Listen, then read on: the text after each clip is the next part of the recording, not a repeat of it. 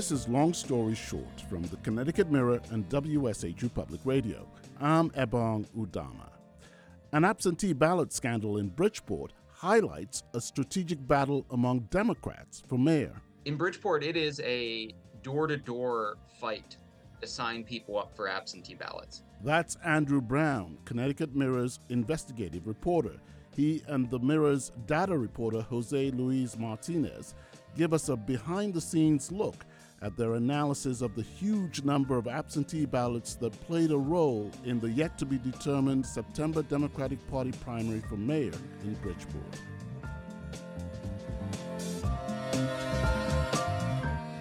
Hi, I'm Elizabeth Hamilton, executive editor of the Connecticut Mirror. Local journalism has struggled in Connecticut in recent years. It continues to struggle nationally. But CT Mirror is growing thanks to 2,200 donors who embrace our mission of informing Connecticut about public policy and holding government and candidates accountable to their constituents. If you want to be part of a Connecticut journalism success story, please make a gift to CT Mirror today. Just click the red donate button on the top right of any CT Mirror page. Hello, Andrew. I was in court with you covering mayoral candidate John Gomes' challenge to Bridgeport Mayor Joe Ganim's win of September's Democratic primary, which was decided by about 251 absentee votes. Judge William Clark found that the primary was marred by shocking evidence of blatant ballot harvesting.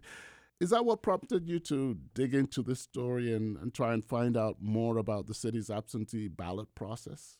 Yeah, I mean, it was widely reported at the time as kind of a national story that it was shocking that a judge would set aside an entire election based on video evidence of people depositing absentee ballots into drop boxes. So the question that my colleagues, including Jose and I had was what is the absentee process like in Bridgeport? And essentially what happened before the video evidence captured people putting absentee ballots into drop boxes or allegedly doing so. And so we we set out to do that to try to figure out what that system looks like and essentially who was most involved in driving absentee votes in Bridgeport. Now, there were 4,300 ballots that were submitted in court as evidence.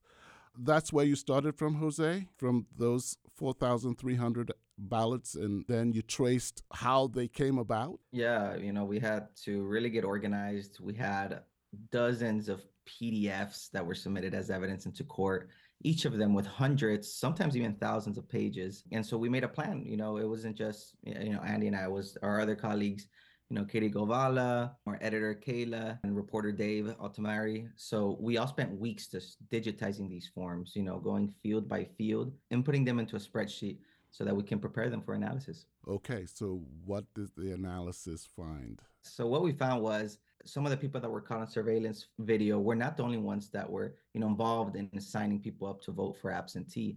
There were a lot of other people, you know, that were involved in politics in Bridgeport that were assisting these voters. We saw that from the time that an applicant signs one of these applications for AB, from that moment to the moment it's submitted to the clerk, it's you know sometimes taking over a month and you know we just looked at the signature date and the clerk receipt date which is a stamp on that application. That's just one of the few things that we found. What's the typical process for uh, absentee ballot? And what was the discrepancy that you found in the process as it was practiced in bridgeport? So in Connecticut, the normal process for someone voting absentee is they fill out an application for an absentee ballot, send it to the local town clerk's office. That application is processed, and a ballot, an absentee ballot, is mailed out to that voter at their home address. From there, the voter themselves, with no other help out from political activists, is supposed to fill out the ballot and mail it back in to the clerk's office. They can also use those drop boxes to deposit them in person or they can walk into the clerk's office and hand it directly to local election officials. What we found is that the absentee application process, the process that happens before ballots go out, in Bridgeport, it is a door to door fight to sign people up for absentee ballots. There were over 300 instances in which a voter had more than one application signed in their name. In some instances, there were voters who had three applications for an absentee ballot submitted to local election officials. It just shows how relentless the push for absentee votes was in the city. And, you know, we saw, especially in low income housing units and elderly apartment complexes, there were dueling campaigns that essentially were targeting the same people. These people were being visited by two or three people ahead of the primary election to sign them up for an absentee vote.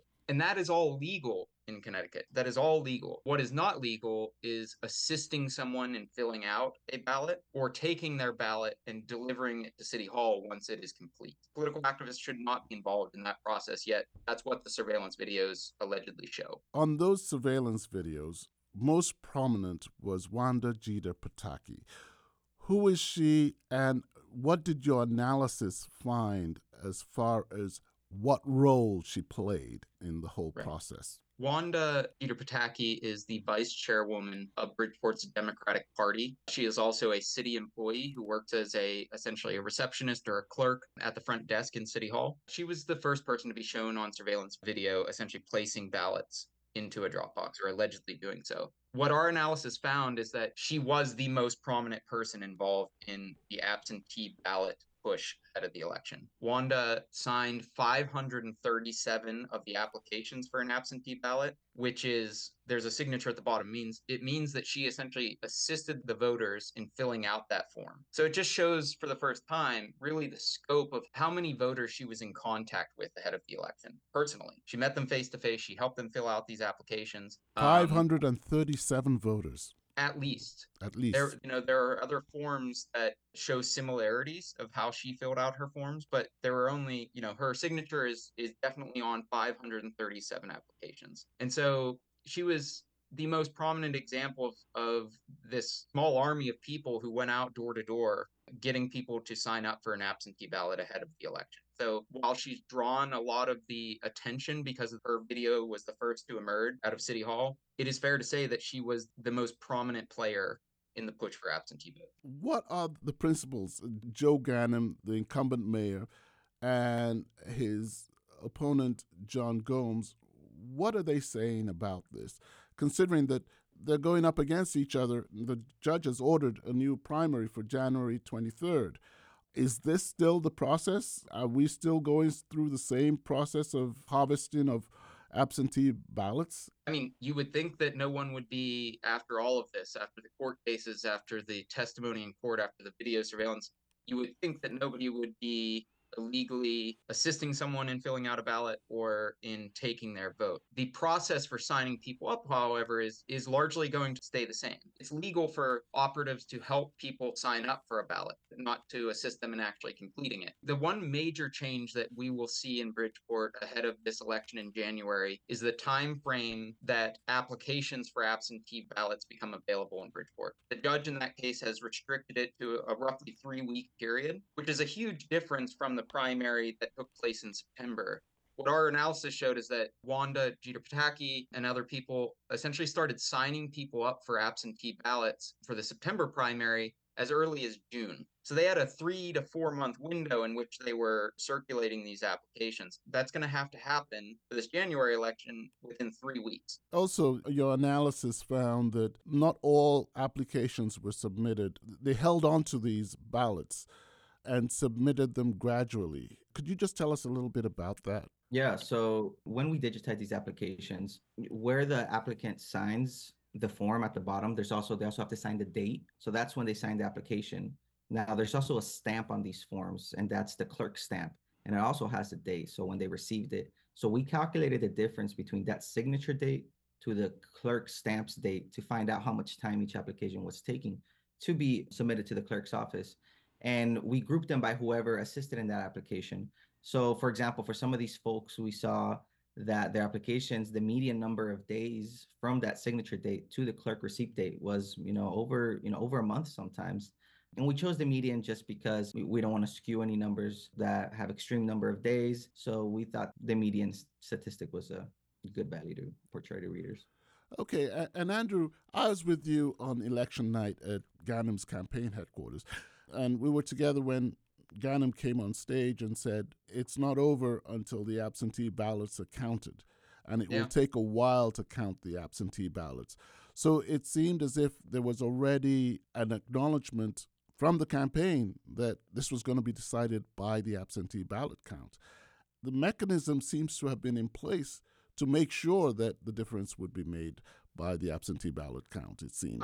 I, I, think that the Ganim campaign at that time, you and I were both there. There were multiple people who essentially said, don't worry about the in person vote count or how many votes were down. We're confident right now. Ganim stood there on that stage and said, We're confident. Again, even if you set aside the surveillance videos of people dropping absentee ballots into the drop boxes, there was reason for that. There were multiple people at that party around Ganim who had spent, again, three to four months driving or assisting voters in this absentee votes. There was a huge amount of focus placed on absentee votes. So they had a pretty good recognition, one, how many votes they might be able to rely on. And that provided confidence, right? If you're down by a couple hundred votes and you went door knocking and people said they supported you and then you helped them fill out an application for an absentee ballot, that's pretty good indication that you may have enough to overcome the in-person vote. And that is what Bridgeport is now. That this isn't the first election. The primary in January is not the first election that absentee votes swung essentially or decided the victor. And that's because again, these campaigns place a huge amount of effort and a huge amount of focus on making sure that absentee voters, a, a large number of voters vote absentee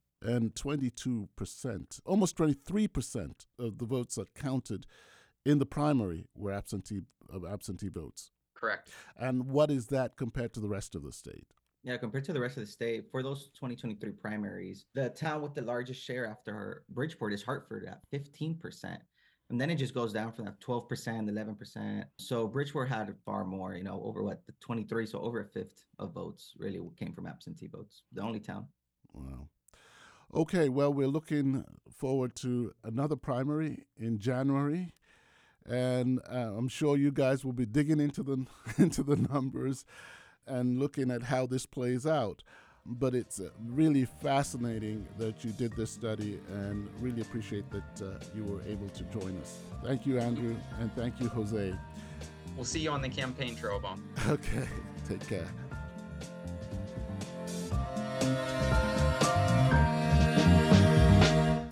Long Story Short is hosted by me, Ebong Udoma, and produced by Molly Ingram. Harriet Jones is our editor, WSHU's Alicia Daddario and the Connecticut Mirror's Gabby D. Benedictus are our digital team. This podcast is a collaboration between the Connecticut Mirror and WSHU Public Radio. We go behind the scenes at the home of public policy journalism in Connecticut. More can be found online at ctmirror.org and wshu.org. Our episodes can be found wherever you get your podcasts.